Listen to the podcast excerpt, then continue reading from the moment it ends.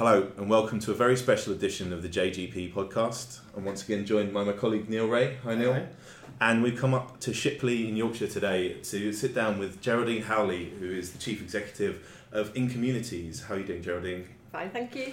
To start with, how did you get into the housing sector? Okay, that was some time ago. And I, people don't like you to say that you, you fell into the job Mhm. because I think now we want to encourage people to say it was a, a job of choice. But back in the time when I first uh, went into housing, I was actually training to be a teacher Okay. and I decided I didn't want to teach.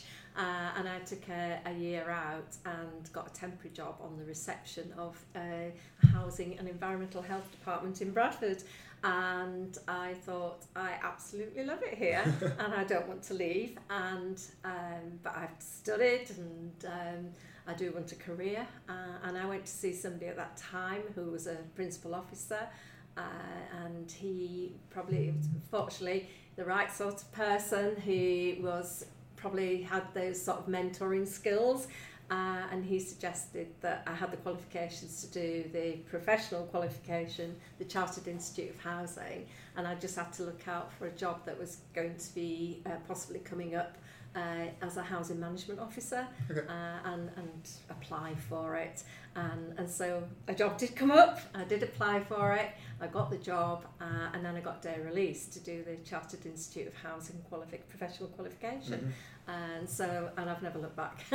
so, uh, absolutely, um, I don't know. I think it's a privilege to work in the in the sector, Yeah. uh, and I think what is a little bit disappointing at times is that people don't always realise there's great careers in housing. yeah. And when you go into talk to people in schools and things like, it's not something that's generally talked about. So one of the things that we try to do in, Incommunities is to um, go out there and sell housing as a, a great profession. We've had a number of conversations like this where certainly for younger people in, in schools, it's the thing of, oh yeah, you can go and be a Yeah. doctor or you can go and be a teacher and make a difference, Yeah. but not realizing that that's that's there too. Was that what it was back in that first position? Back in that just first that, position, that opportunity to, yeah, to do something do a bit it. different. Yeah, and I think doing the Chartered Institute of Housing qualification, it allowed uh, me to build up some networks from a very young age. Mm-hmm. um, because there were people at Salford College, which is where we did it, um, travelling to Salford every week, um, that were from different organisations, Mhm. and we built up a bit of a rapport. Um, and even when we finished the qualification, we kept in touch. Uh, and so already your networks, because they were in associations in the northwest, in other parts of Yorkshire, and you had this your peer group people that were in the sector, and then you'd be going to the conferences and you'd see them. Yeah. Because I think part of the issue is it can take a while to build up those networks, and I believe that uh, that's how you learn. It, you know, I think there's well, there's different ways of learning, but you can learn so much from each other, from your peers, and from action learning groups and things like that. Uh, and doing that qualification and going to college, going into the classroom one day a week really helped. It was a fantastic Yeah. start. And all the way, uh, there are people sort of that I was in the classroom with that um, the former chief executive accent, Gordon Perry, him and I are in the classroom together, so uh, and we often talk about it. So it did mean that you sort of got friends for life, and you got you got colleagues for you know your working life that you could keep in touch with. So yeah, it was And- also good. So, so one question I have is: you just said you absolutely loved housing. What was it that you really loved about it that kept you in, in the sector Um, for yeah, such a long time?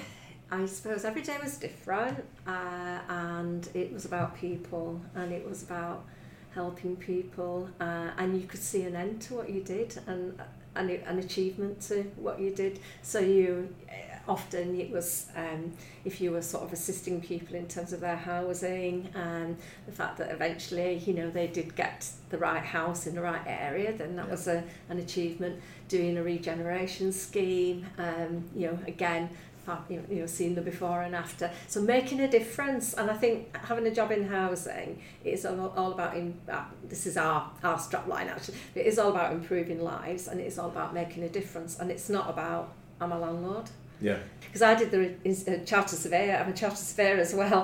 Uh, I did that qualification, and people says, "Oh, you could go into the private sector, and you know, you, Yeah. you could earn a lot of money, and you could set up your own." And I was like, "I don't want to do that because it's what I like doing is doing something with a social purpose." And going into the private sector, it's not a job with a social purpose. Mhm. I think I'd have found it fairly mundane, a bit over commercialised.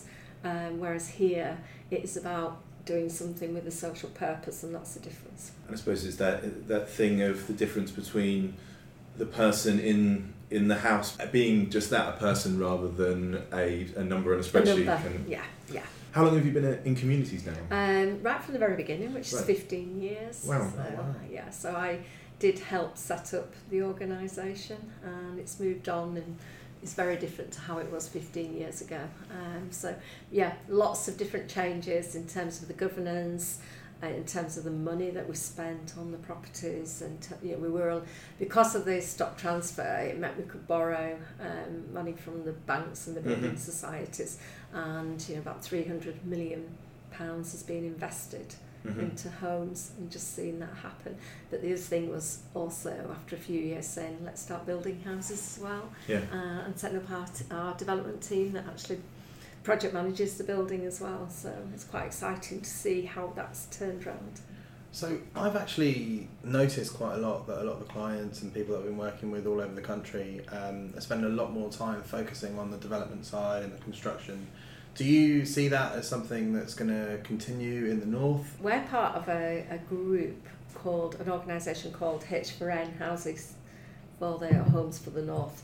Uh, and we've done quite a bit of research and in that research we've established that there is a real need to increase supply in the north. What I have to say is it's about in the right place of the right type. Mhm. Yeah. Um, whereas I think in certain areas of the south, it's just you know, supply, supply, supply. In the north, I think there's just it's just slightly nuanced. Mhm. So you you know that your big city, your big cities, your Manchester's, your Leeds, um, you know there's a massive demand for, for homes there.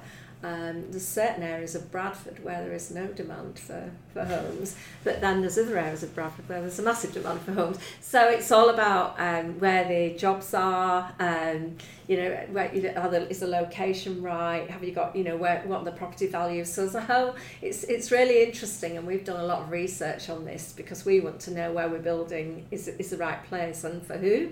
So we know in Incommunities we've got an oversupply of flats or apartments, whatever we like to call them, and, and we've got a shortage of family homes. So on the one hand, uh, it's not about supply, supply, supply. Then is it because we're actually doing demolition at the same time? Yeah. You probably wouldn't see much of that in the south, although I do I am aware that is happening uh, in the south as well. There's still regeneration happening in the south, but I think what we've got is uh, the issue of tower blocks, um, which are probably more popular in the south because Yeah. there is the demand is probably Mhm. higher uh, than it is in, in certain areas in, in the north. Uh, and so some of us in the north are actually taking out those tower blocks and replacing them with family homes, but you won't be getting the numbers, you know, you won't be replacing like for like. But what we strive to do is to make sure, as I say, we have the right homes of the right type in the right location, and, and that's what we need to do because there's no point in having half empty tower blocks, and we have had half empty tower blocks. So you do know you've just got to have the right type of properties where you probably wouldn't have half empty tower blocks in London, would you?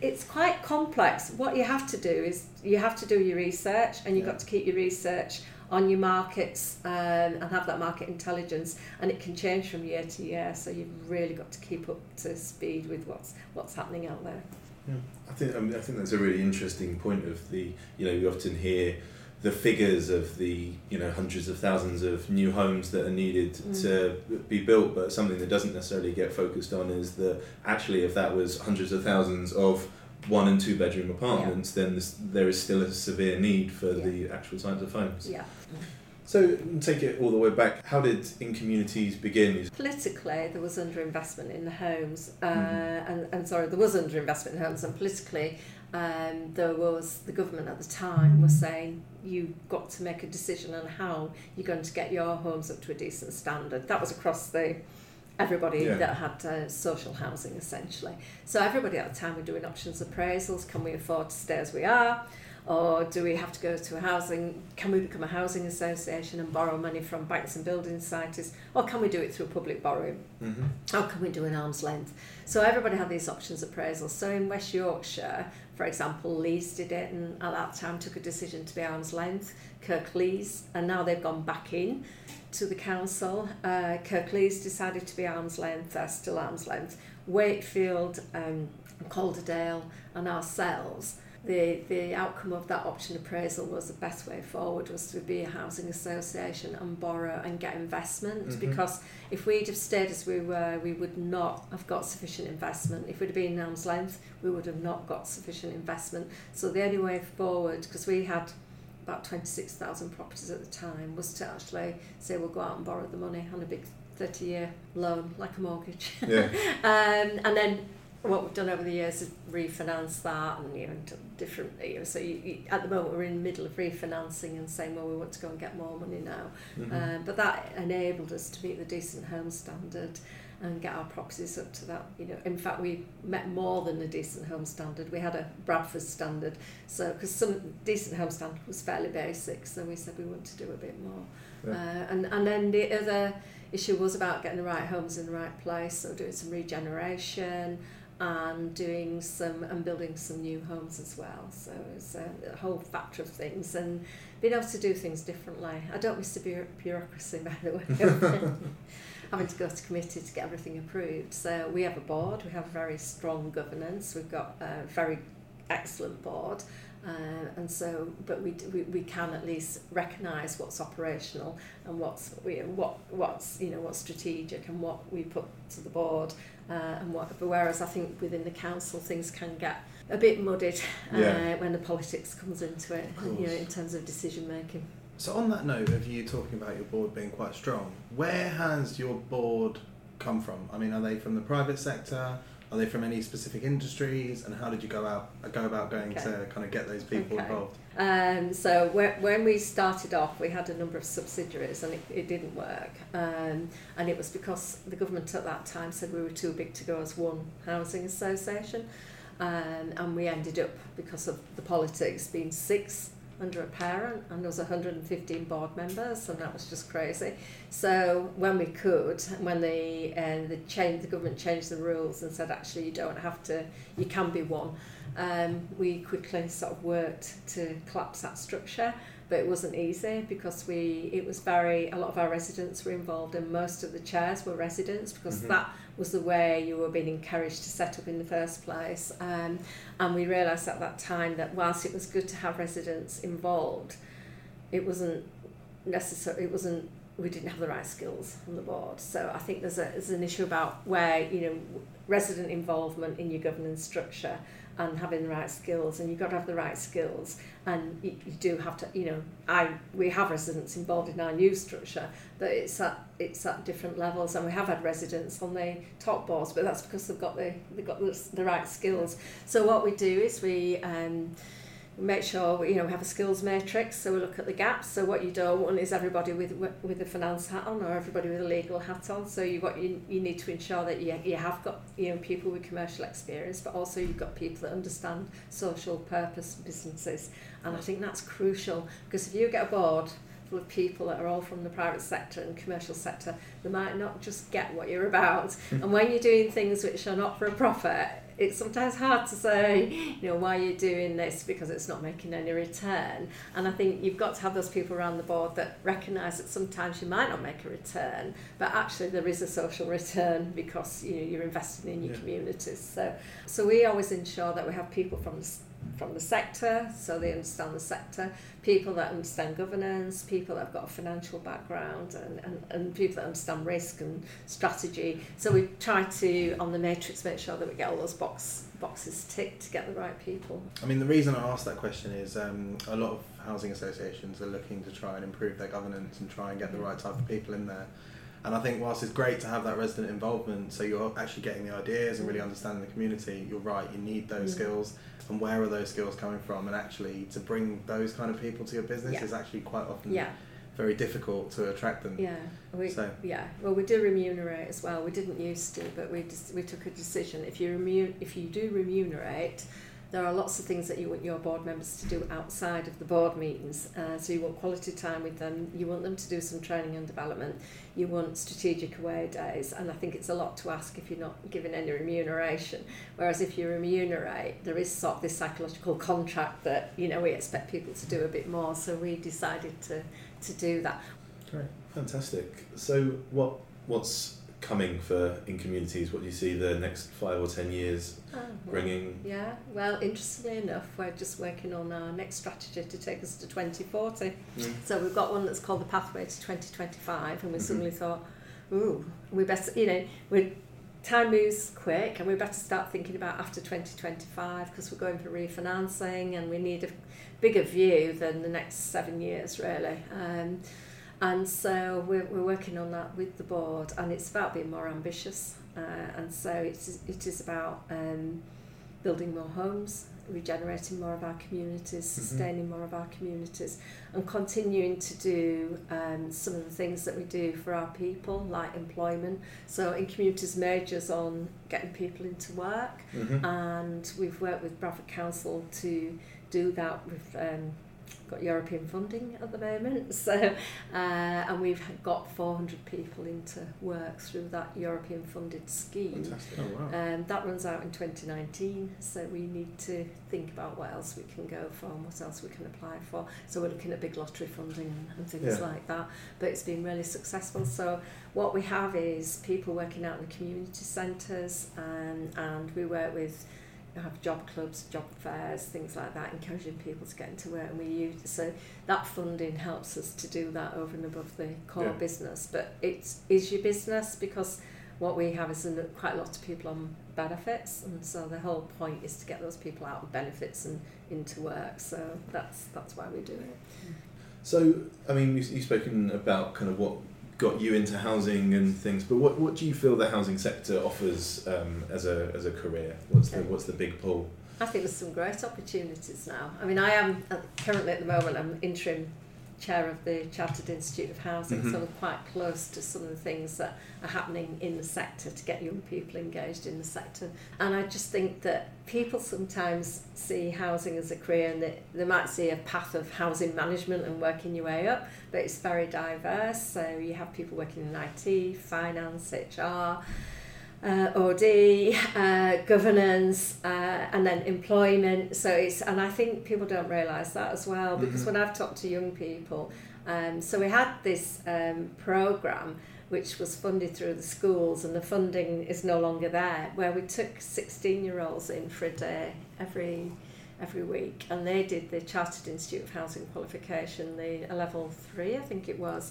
Uh, and we used to talk, and they were all sixth form, but they were from schools on our estate, so in areas that are quite deprived.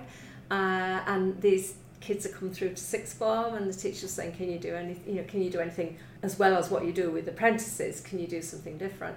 And when I was talking to them, you, you know, I'd say, "Well, you know, you've done your CIH level three, and you're off to university now, and will you come back into housing?" oh no, I want to work in IT, and go, well, you can work in IT, you can work in IT in housing, you know. So I think there's just there's a message to be got across that there's lots of fantastic careers within the housing sector, and it's not.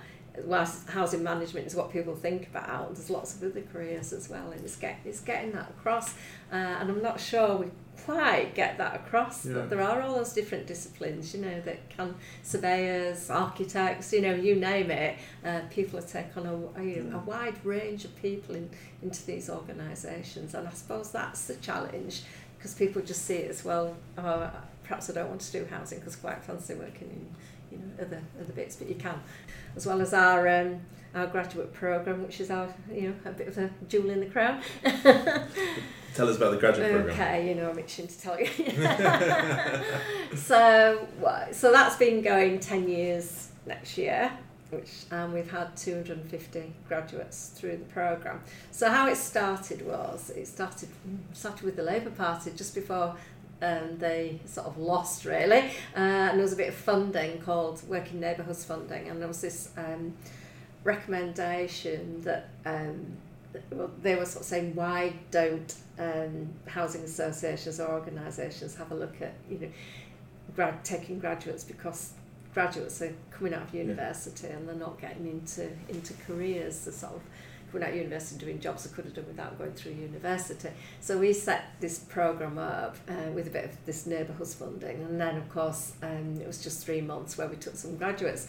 Uh, and it worked really well, but it was just like three months placements. And then the funding ran out, and then you know Labour lost sort of we're no longer in government, and we thought, well, there's a germ of an idea here, and we want to continue it. So I, we spoke to some partners within the within the region and said if we set something up, um, a graduate scheme, but we'll make it it was six months and then we make it a year and we pay the graduates, would you want to be part of it? People said yes. So we said we'd be the home of it uh, and we work with um, a partner, so um, Sutton Smith to call them, and we set up this little um, partnership called Centre for Partnership and that's the home of the home of the gem mm-hmm. uh, and we've now taken 250 so we moved so what happens is to get paid placement they have to apply for a role, and where it's moved to now is housing associations or councils or arm's length management organisations can say, I want a graduate. And then we say, well, what do you want them to do? So they might say development or IT or housing management or policy. So we say, give us a role specification, and we recruit those people with the organisation. They get a year, they get paid, and they, you know, they get the living wage. But in that, they do the Chartered Institute of Housing, and they get six days which we call gem shacks. Mm-hmm. So they get a day on homelessness, they'll get a day on regeneration, or two days they get a day in Northern Ireland because one of our partners is from the Northern Ireland Housing Exec, so they go around and see um, you know all the, the, the issues that there are in, in Northern Ireland. Uh, we partner with a Dutch organisation, so they get to Holland. Um, and then they have one day where John Healey uh, hosts a day at Westminster Whitehall. Oh, They get to meet senior civil servants, the senior, uh, and they get to meet ministers and they do speed dating with MPs and, and then they get the leaders from various organisations and come in to talk to them.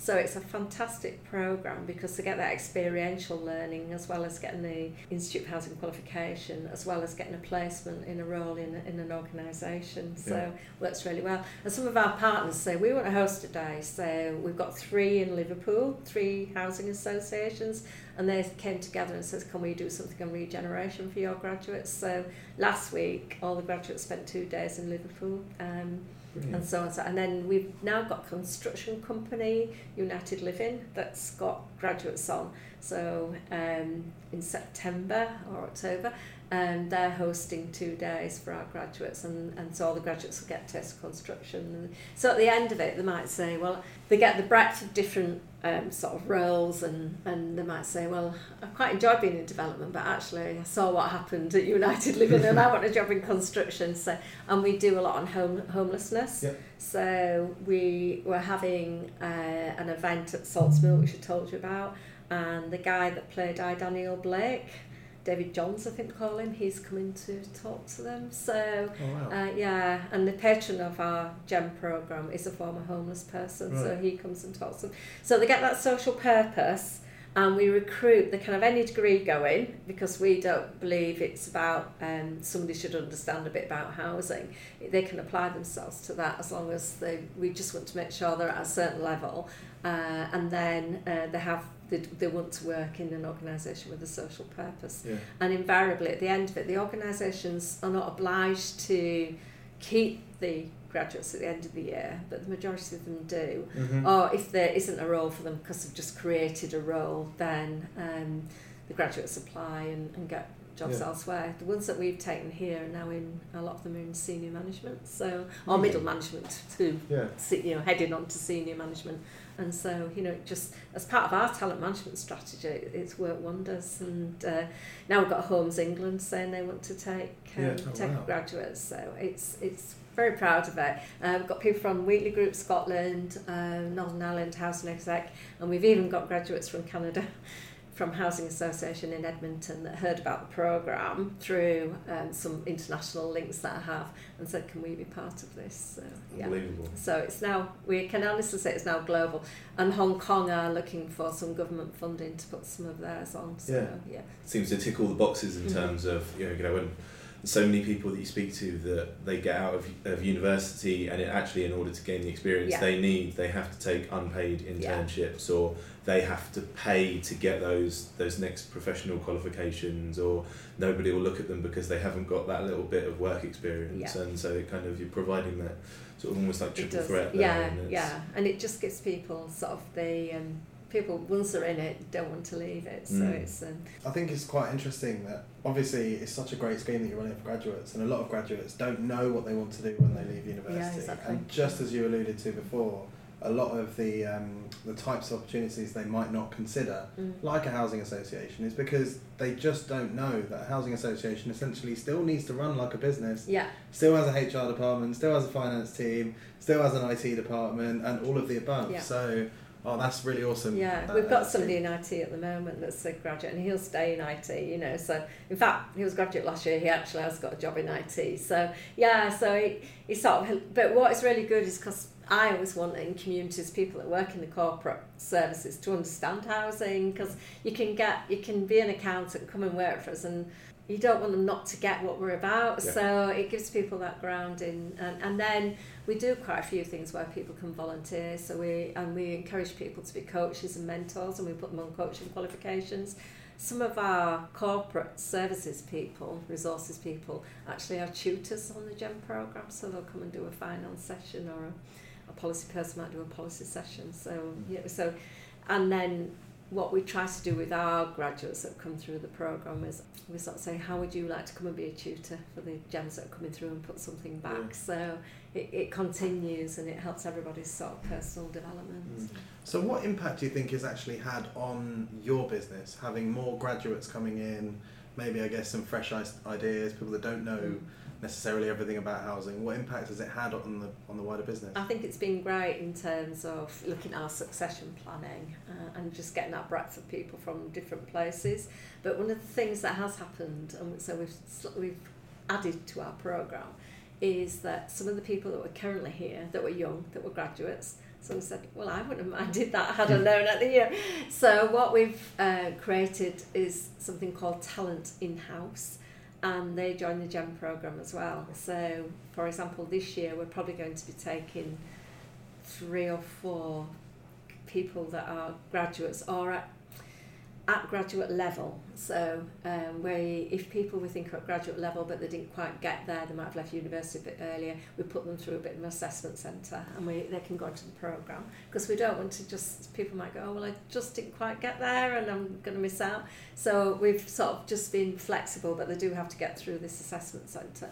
And so those people are currently in jobs. And what we do is um, they do the six gem shacks, as we call them, and they do the Institute of Housing qualification and various. And there are other projects we try to like this year. We asked them all to do pledge something for homelessness, and so they've all done different things. So they'll do something like that. So we've put people on that way, and you can just see how they grow. Uh, and so what we want to do now, because it's fairly, only done that over the last couple of years, is grow that even more and say, well, because otherwise you get a bit of gem envy, as we call it. You know? there we go. Well, that's all, all very well, but what about us? So, and then it's then again there is an issue about that because then there are what do you do about training and development for people that are not at not graduates or at graduate level. So we um, we've just employed somebody uh, who's an OD specialist to actually work for us.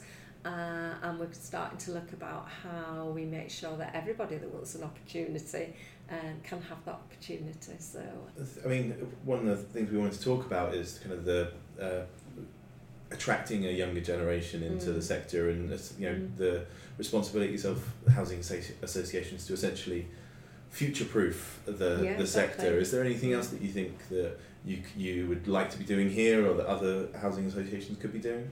I think it is about attracting younger people into the sector, and, and so we do a lot of school fairs, job fairs, uh, and I think that's what the sector should do um, to encourage people to. And we have uh, we have taster days. So we have this. Um, shame you haven't got time to see this, but we have this building. Um, we call it Training Terrace, Mm-hmm. uh, and I always sort of say it's like Coronation Street under um, under a hangar, uh, sort of an airport hangar or something. And it's on an industrial estate. And what we've done is we've got our apprenticeship to build sort of a terrace of houses, not quite a terrace, but one or two Yeah.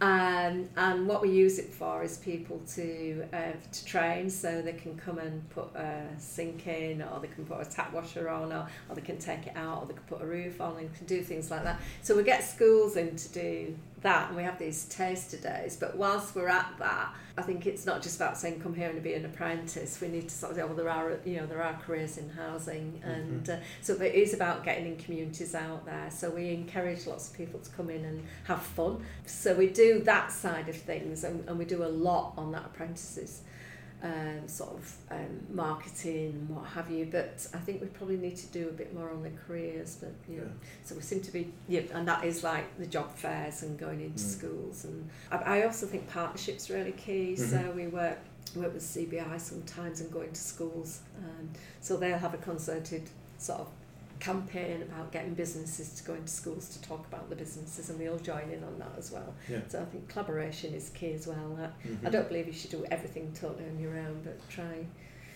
I mean, I think especially when, especially when social purpose and social mm. responsibility yeah. is at the core, then yeah. it's not about competition. No. It's about you know stronger together yeah. and, yeah. Um, and, and things like that. I think it's also really, really important. You know, um, I think there's a lot of talk about the millennial generation, and they need to get behind some sort of yeah. cause, some sort of mm. purpose that they can yeah. feel part of. And I think drumming in that social purpose so early on, when they are leaving school or yeah. coming out of university, I think that's a really great thing to do, and actually something that we need to encourage more housing associations across the country to do.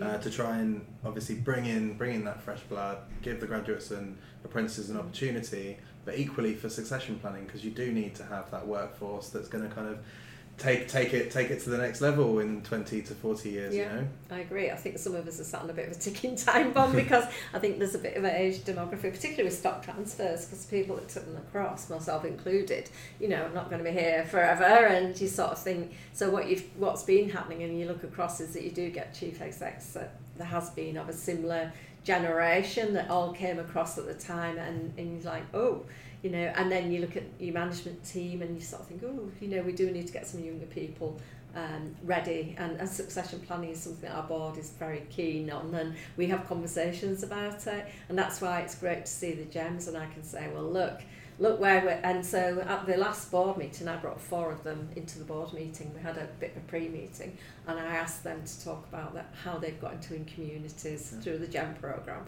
and how their career progressed since just so the board could see that there was some succession and you know things were mm. happening and this the GEM programme was working. But the, as I say there has to be the routes as well to to get people in so we just got to be mindful. Yeah so I'm worried that we're very quickly running out of time, but um, be, what do you consider to be the big challenges facing the housing sector beyond kind of future proofing and, and things like that? I think one of the things that concerns me is what the welfare reforms mm-hmm. have done and how they translate on the ground.